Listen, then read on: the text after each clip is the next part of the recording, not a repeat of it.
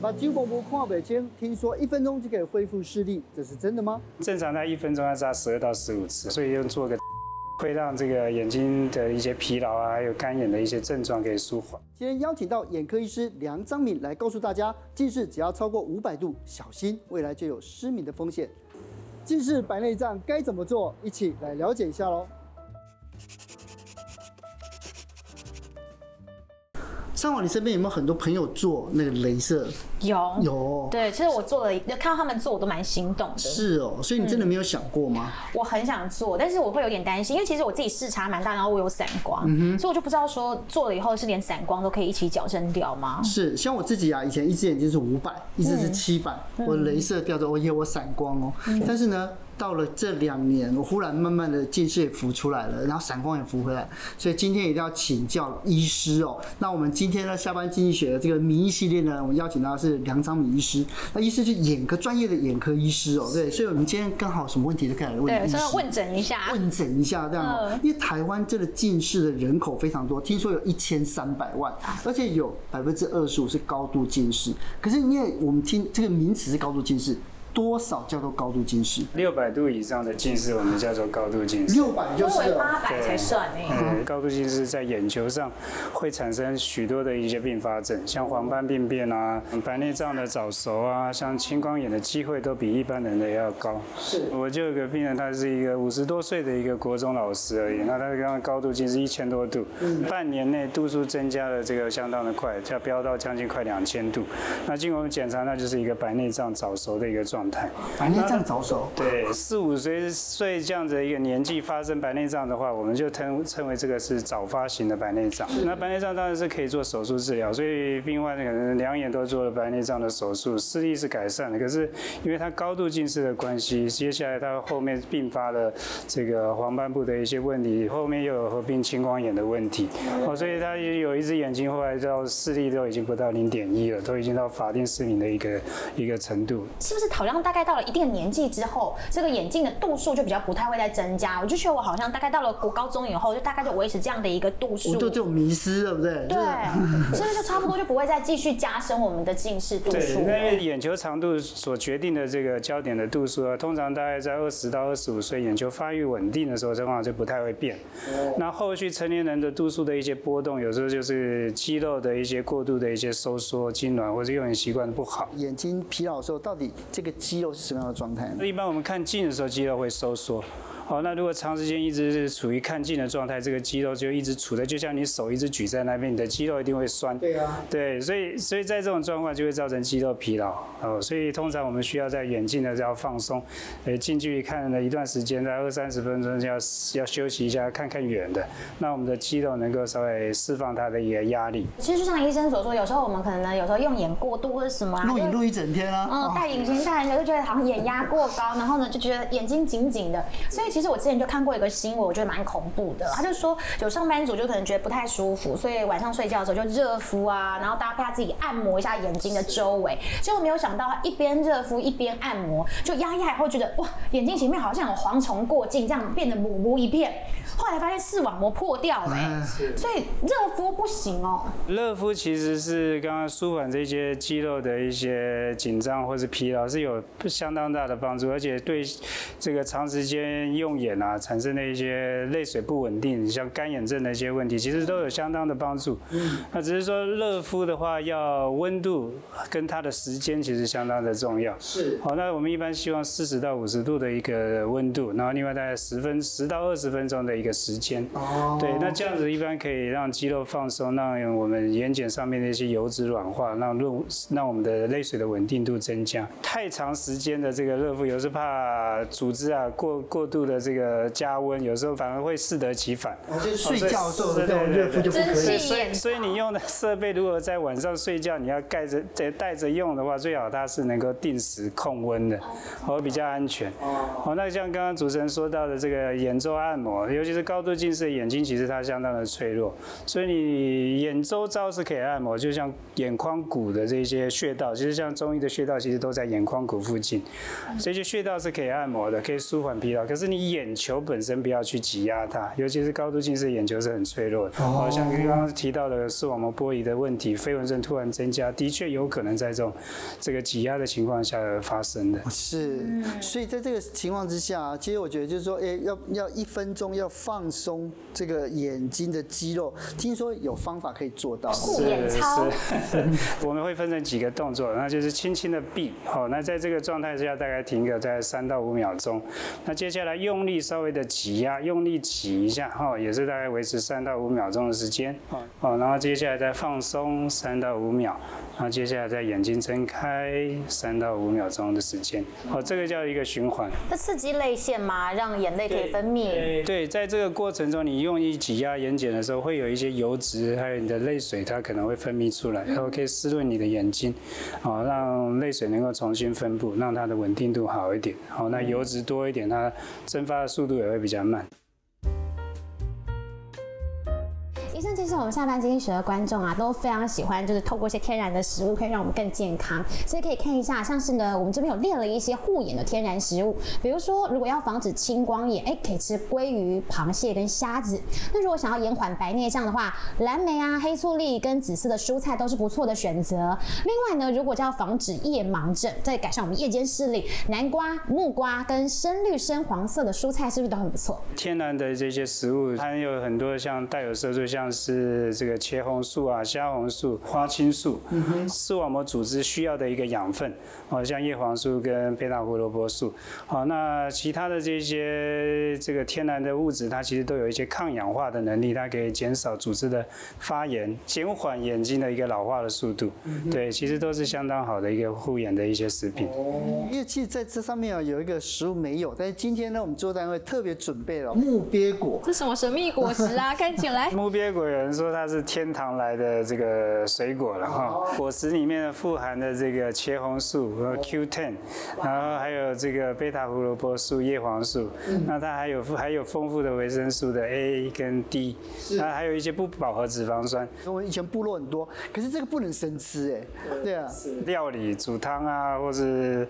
对那些这个食物，其实也是一个摄取它养分的一个不错的方法。可是很多朋友会关心啊，高度近视啊，他们也想用这个不吃药甚至不花钱的方法来解决，真的有这样子美妙的方式存在吗？对，那目前近视的这个矫正，就是大家熟知的就是戴眼镜、戴隐形眼镜的方法。好，那另外刚刚所提到，如果是因为睫状肌过度收缩的状态，我们可以用一些肌肉放松的药物。来控制这个这个度数的增加。真的你不想戴眼镜，不想戴隐形眼镜，那手术用镭射的方法去改变我们角膜的弧度，来调整这个焦距的位置，去除你近视这个看不清楚的问题是可以做得到的。很多人就会想说，做镭射手术真的就是一劳永逸吗？真的有比较好吗？或者是有没有些风险？可能我们也是要特别注意的。那对组织上基本上还是一个侵入性的一个治疗。好，那所以在组织改变的过程中。有伤口恢复的过程，然后有这个整个组织修复的一个过程，还有神经修复的一个一个时间。哦，所以的确过程中如果不顺利的话，的确会有一些并发症的一些产生。你去掉眼镜这个好处也是有这个这个利弊之间要做一下权衡。是因为我我之前去做镭射手术的时候，他说他一定要先检查，就是我的眼睛的这个生理条件适不适合。但除了这个眼睛眼眼睛的生理条件之外，是不是？还有哪一些人就是体质，他本来就不适合来做镭射呢？是因为手术过程，其实在组织上，尤其眼角膜上面，它会产生一个伤口，所以伤口恢复的过程有异常的这个体质，像是有一些自体免疫性疾病的，有严重干眼症的病人，或是三高哦，这个糖尿病的病人，会他的伤口愈合不好，这一些病人在手术之前都必须要先把身体的状况要仔细的评估。我是二零零八年的时候做，现在已经是很久，那个已经不知道是第几代了，因为第二来第一代那是很久的。那现在技术更新嘛，对，所以我想请医生帮我们来叙述一下、简述一下，到底现在市面上流行的这些镭射手术有哪一些？手术方式大概分成两大类，哦，一个叫做表面镭射，我们镭射直接在眼睛表面、角膜的表面开始做治疗，去改变弧度。那第二种我们叫层状镭射，所以在组织一定的深度里面，我们再开始做治疗。哦，哦，那大概分这两类。那那术式的方式，在层状手术，我们又可以分比较早期传统的，我们叫 LASIK 的手术。对，要先出一个皮瓣，把皮瓣掀起来之后再做雷射。你是这种吗？我是这一种的。对，像早期像我们应该都是做这种手术。对，好，那比较新的这个层状手术，我们叫做呃全飞秒的透镜取出的一个手术方式。我的朋友的大家都做这种。是。那他就没有完全把我们组织皮瓣这个掀起来的一个手术的一个步骤。因为我自己是蛮想做镭射，我问了很多人，然后我发现价差蛮大的，有些可能六七万，有些可能要十几万。那镭射手术是越贵越好吗？到底要选择什么手术？其实应该跟这个医师哦要做充分的讨论和沟通。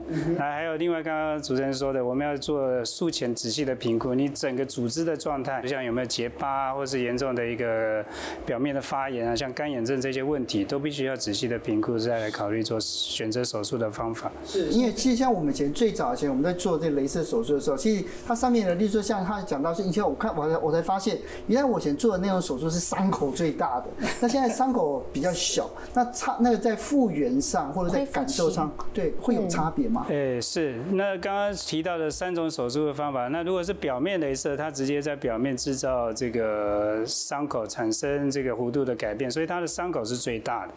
哦，那它需要恢复的时间会相对另外两个我们叫层状手术的话，时间会比较久。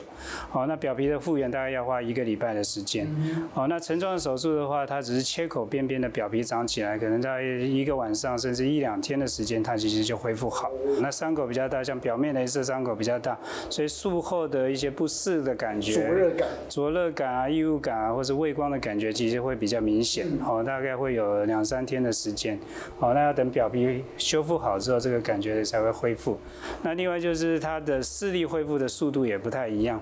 哦，那层状手术它们恢复的速度是比较快的。那表面雷射因为伤口愈合好，表皮层要厚度要恢复到原来正常，大概需要抓大概两到呃三个礼拜的，相继或是有时候要一个月一个月的时间，视力才会比较稳定。对，技术不一样，这干眼症发生率会不同吗？表面镭射的话，它基本上是从表面打下来，所以是神经的末梢受到影响。那它的根部其实是在的，所以神经就可以再生。LASIK 因为它环切，所以对神经纤维的一个切割的一个程度是比较大。全飞秒的透镜的话，它的这个纤维的影响的程度就会比较少。那神经纤维的影响的多少，就会影响到术后产生干眼的一个程度。医生，我记得哦，之前我陪我朋友去咨询镭射手术的时候啊，好像医生有说还要测一下角膜的厚薄度，才能够确认适不适合来做手术。哎，是因为角膜的厚薄度决定我们能够矫正度数的多少。哦，那另外就是病患组织剩余的一个厚度，决定他后续组织是否安全，能够承受到眼睛的一些压力啊。前一代的这个全飞秒的手术，它在伤口的边边它有一个做一个切边哈。那新一代的话，它是做一个锐角的收口。好，所以在整个在透镜的制作上，新一代手术的话，它所需要同样矫正一样的度数，它所需要的厚度是比较薄的。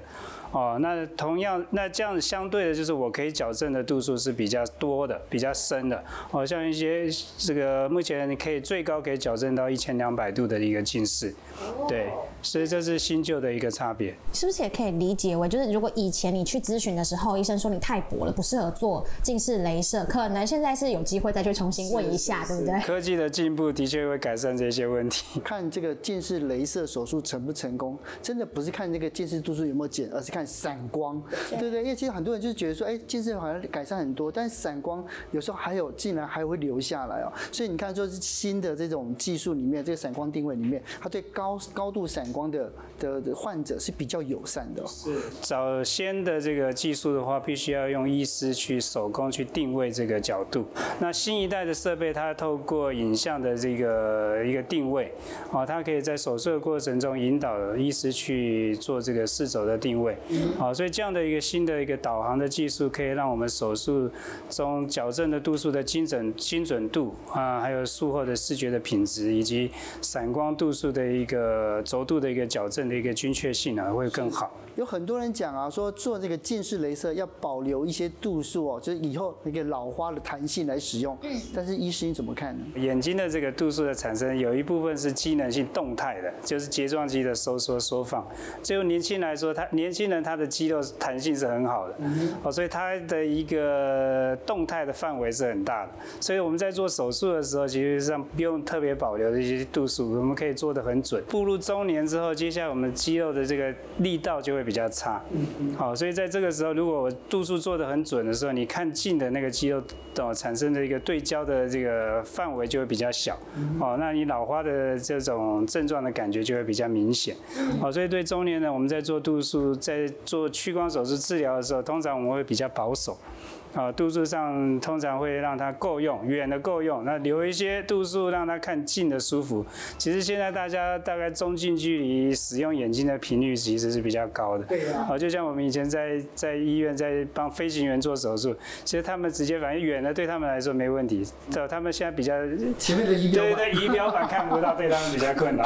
呃，如果大家真的做了这个手术之后啊，还是要特别注意要怎么去术后的去保养，才不会让他可能就是都已经花大钱或者。或者是都怎么样，已经特别去做了手术了，还可能会有一些后遗症产生。是，的确，手术完之后伤口的照顾是很重要，要要按时间点药水啊。然后另外就是伤伤口既然是存在，就是要避免一些一些污染物的一些刺激哦。还有另外就是避免有一些搓揉眼睛的一些动作，因为伤口恢复的过程中，紫外线的刺激会有可能让组织的一些纤维化的一些反应比较明显。哦，所以在手术的初期，通常如果在户外活动的时候，我们还是要。建议要需要戴一下太阳眼镜。那这样术后还可以去做一些比较高强度的运动，比如说游泳啊、爬山啊，或者是潜水啊，这些可能眼压会比较高，这些还适合吗？手术的伤口在医师确认已经复原完全了，其实做这些运动都没有太大的问题。哦。好，那当然一些危险啊，像直接的撞击啊，或是一些异物的一些那个，还是要小心，因为不管你做不做手术，这样子一个一个外力来的话，其实对组织、对眼球，其实基本上都还是会造成一定的损伤。是。那像我我在，因为我做的是算前几代的这种近视雷射，所以现在我度数回退，不知道是不是术后的后遗症。度数回退是正常的吗？矫正度数就是透过这个公式的计算去设计一个弧度的一个改变。那这个是理论上的设计。那因为每个人在伤口愈合的过程中，它会发生的状况会随着体质而不同。好，所以在伤口复原的过程中，我们设计出来的弧度的一个变化，它可能会产生一些误差。啊，尤其是是对高高度近视的人，我们要制造的那个那个弧度的改变是比较大，哦，所以有可能他在恢复的过程中会跟我们设计的这个弧度产生了一些差异，啊，这就会产生度数回退的一个现象。那度数回退还有其他的问题，就是可能随着年纪的增加，就刚刚讲到高度近视，有些人会有白内障的问题，哦，所以白内障也有可能造成度数的一些改变。哦，那另外就是用眼习惯了，长时间的一个近距离使用眼睛，也可能刚刚提到的。睫状肌的过度收缩或是痉挛，产生一些度数上的一个变化。好、嗯哦，那这种是暂时性的，哎，那通常用药物啊，或是适当的休息可以改变改善的。所以今天这样听一听，应该已经很清楚了嘛？对，对不对？所以呢，就是下次有机会呢，应该说你很快就有机会，我们可以去医生咨询一下。谢谢，谢谢，谢谢，谢谢。